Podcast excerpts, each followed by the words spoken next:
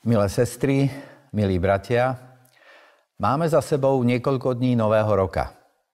Viac ako na bilancovanie sa už začíname sústreďovať na to, čo je pred nami. Aj keď už pozeráme dopredu, rád by som vyjadril Pánu Bohu vďačnosť za všetko, čo sme v uplynulom roku prežili. Za drobné i väčšie radosti s našimi blízkymi a s ľuďmi, ktorých máme radi. Za to, že sme sa bez obmedzení mohli vrátiť do našich zborov. Za evangelizačné aktivity, aj projekty, ktoré prakticky pomáhali. V zozname, za čo som vďačný, by som mohol pokračovať. V minulom roku som však intenzívnejšie než kedykoľvek predtým prežíval a stále prežívam ešte jeden pocit. Skrýva sa za slovom obava. Obava z budúcnosti. Možno vás napadne, že to súvisí s infláciou, zvyšujúcimi sa cenami energií, potravín, že sa obávam zálohových faktúr, zhoršenia životnej úrovne. Viem, že nikto nie je imúnny voči dopadom ťaživej ekonomickej situácie.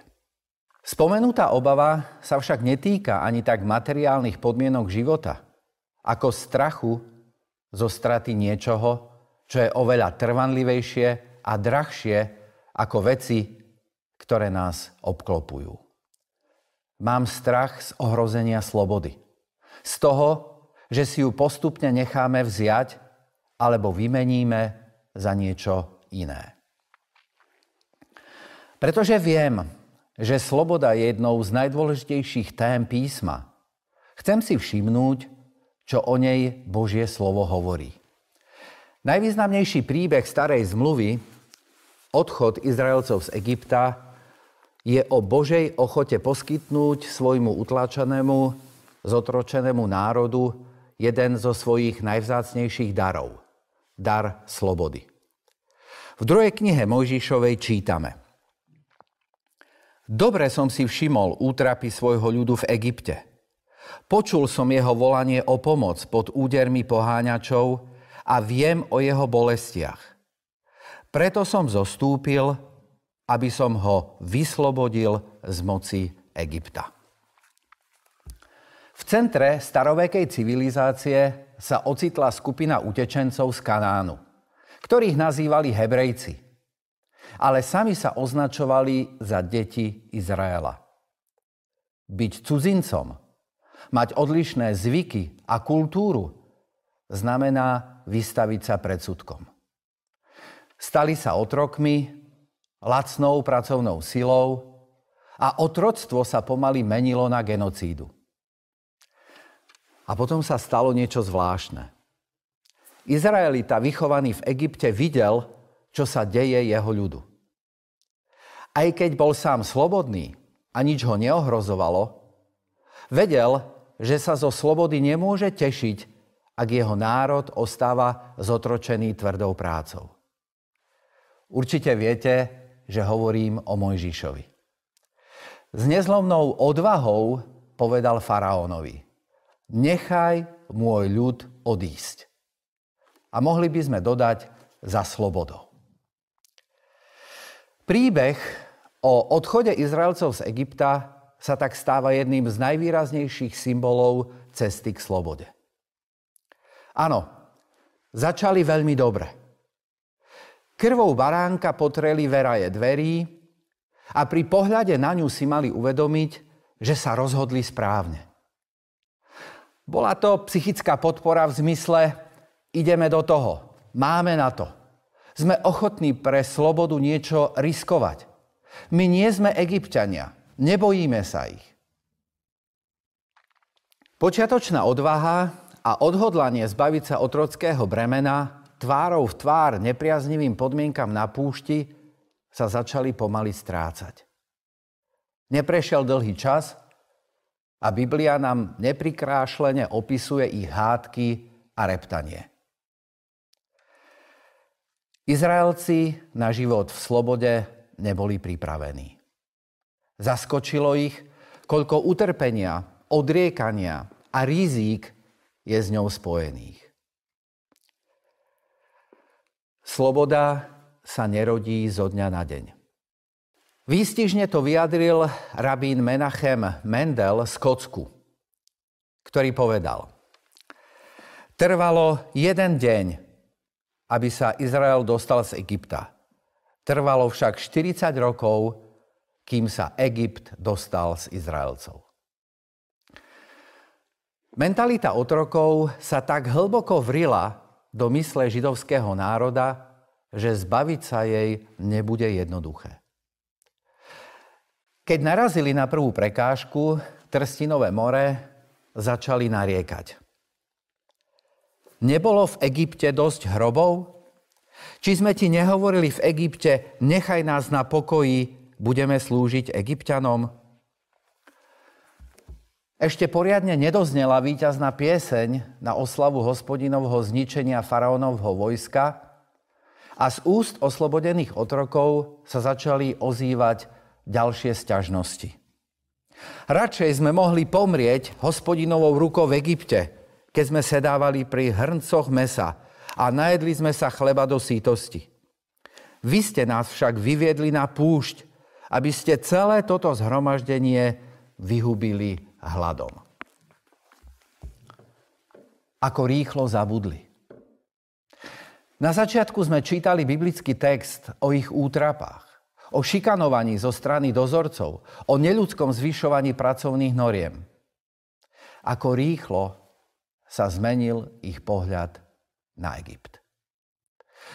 Slová, keď sme sedávali pri hrncoch mesa, ukazujú, že majú na otroctvo v Egypte dokonca príjemné a pozitívne spomienky. Za stolom zažili rodinu pohodu, atmosféru domova, kde im vlastne nič nechýbalo. Dom otroctva, ako Egypt nazývali, sa v ich mysli zrazu zmenil na sladký domov plný blahobytu. Ako rýchlo sa dá zabudnúť. Ako ľahko je človek ochotný vymeniť slobodu za dobrú stravu a bezpečie. Možno ste už niekedy počuli vetu, za toto sme štrngali kľúčmi na námestiach, a je to ozvena podobnej skúsenosti, ktorú zažili Izraelci. Sklamanie, že sloboda nepriniesla to, čo čakali. Opojný pocit zo slobody, ktorý sme v spoločnosti pred mnohými rokmi zažili, nemá dlhodobý účinok.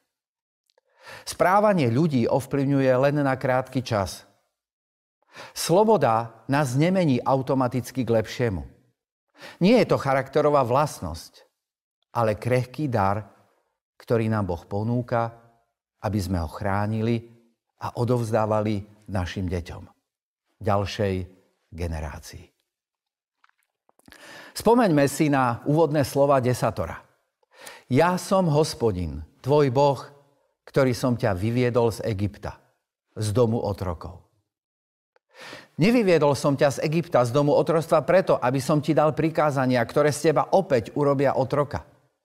Dávam ti ich preto, aby si pokračoval v slobode, ktorú som ti daroval. A učil svoje deti vážiť si ju. A tak sa nám Boh znovu predstavuje ako ten, kto oslobodzuje a vedie k slobode. Vždy viedol svojich ľudí na slobodu. Nikdy nie do otroctva. Rozdiel medzi otroctvom a slobodou je preto potrebné si ustavične pripomínať.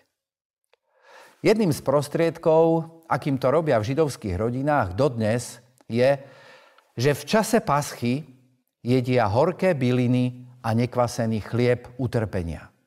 Aby nikdy nezabudli, aké je to byť otrokom, byť neslobodným. Už malé deti učia, ako chutí utrpenie neslobody trpkosť života v otroctve. A následné pitie vína počas večere sa naopak stáva symbolom ťažko nadobudnutej slobody. A táto skúsenosť vedie potom k empatii so všetkými, ktorí prežívajú utrpenie, neslobody a útlaku. Cudzinca nebudeš utláčať ani súžovať. Veď aj vy ste boli cudzincami v Egypte, hovorí písmo. A v dnešnej dobe sa táto Božia požiadavka javí ako na najvyš aktuálna. Predovšetkým preto, že sa čoraz častejšie ozývajú hlasy spochybňujúce potrebu solidarity a ďalšiu pomoc ukrajinským utečencom. Vojna sa žiaľ ešte neskončila. Aj keď by sme si to veľmi prijali. Nezmyselné a neospravedlniteľné útoky na energetické zariadenia spôsobujú utrpenie státisícom nevinných ľudí. Mnohí z nich sú nútení opustiť svoje domovy. Nie vlastným zavinením sa stávajú cudzincami. Nezabúdajme však ani na tých, ktorí sa v dôsledku zdražovania a rastúcej inflácie ocitli pod hranicou chudoby. Aj oni sa môžu cítiť cudzincami – vo vlastnom štáte. Buďme aj im pripravení pomôcť. Rok, ktorý máme za sebou, nebol jednoduchý. Domnieval som sa, že po pandemickom období sa konečne nadýchneme a začneme žiť ako predtým. No prichádzajú ďalšie a ďalšie krízy. Nečakané politické i spoločenské otrasy s globálnymi dôsledkami. Aj na ich základe mám obavu, že časť spoločnosti, v ktorej žijeme, je ochotná vymeniť slobodu za to, čo pre Izraelcov znamenali plné hrnce. Dokazujú to aj výsledky prieskumu, podľa ktorého sa až 25% obyvateľov Českej i Slovenskej republiky vyjadrilo, že je pre nich akceptovateľný aj autoritársky systém. Zdá sa, že ani historická skúsenosť s režimom, ktorý dnes na východ od našich hraníc brutálne pošliapáva základné ľudské hodnoty, medzi ktoré patrí aj sloboda, nás nepoučila.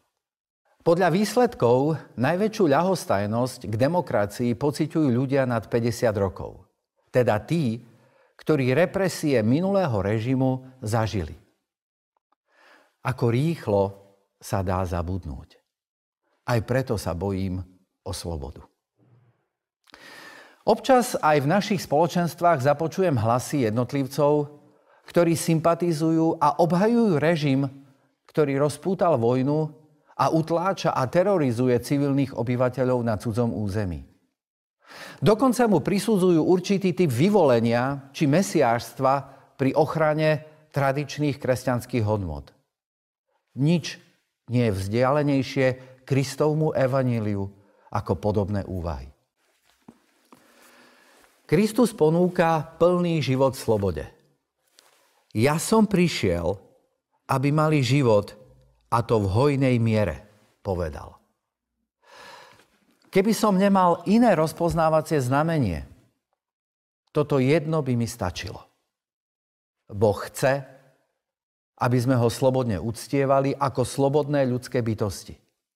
Aj keď budeme pritom robiť chyby. To bol jeden z dôvodov, pre ktorý Izraelci opustili Egypt.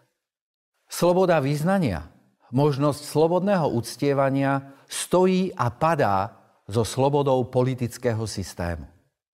Totalita, autokracia, politické i náboženské prenasledovanie sú nezlúčiteľné s Božím darom slobody človeku. Ako mu rozumiem z písma. Žiť v slobode nie je ľahké. Niekedy je jednoduchšie zbaviť sa zodpovednosti a rozhodovanie odovzdať tým hore, výmenou za plné hrnce. Je to však ilúzia. Egyptský hrniec mesa je chiméra, ktorá nakoniec zhorkne v ústach. Väčšinou stratíme hrnce aj slobodu.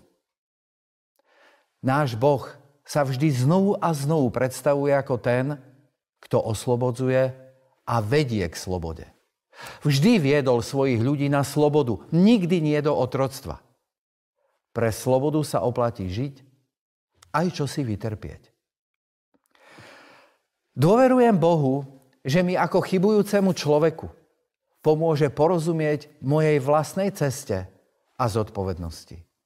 Že mi so slobodou dáva aj možnosť rozhodnúť sa nesprávne. Verím, že Pán Boh si viac praje moju slobodu, hoci aj so zlými rozhodnutiami, než otroctvo so správnymi. Netajím sa obávami o budúcnosť. Prežívam ich spolu s vami. Nechcem však, aby ovládli môj život a ovplyvnili moje konanie. Rád by som vyslovil želanie do nového roku v stabilnejšej a pokojnejšej situácii. Prianie v zložitej dobe má však väčšiu váhu a hodnotu, než keď sa máme dobre a neprežívame veľké obavy o budúcnosť. Neznie totiž prázdno a povrchne. Prajem vám preto nádej, lásku a pokoj.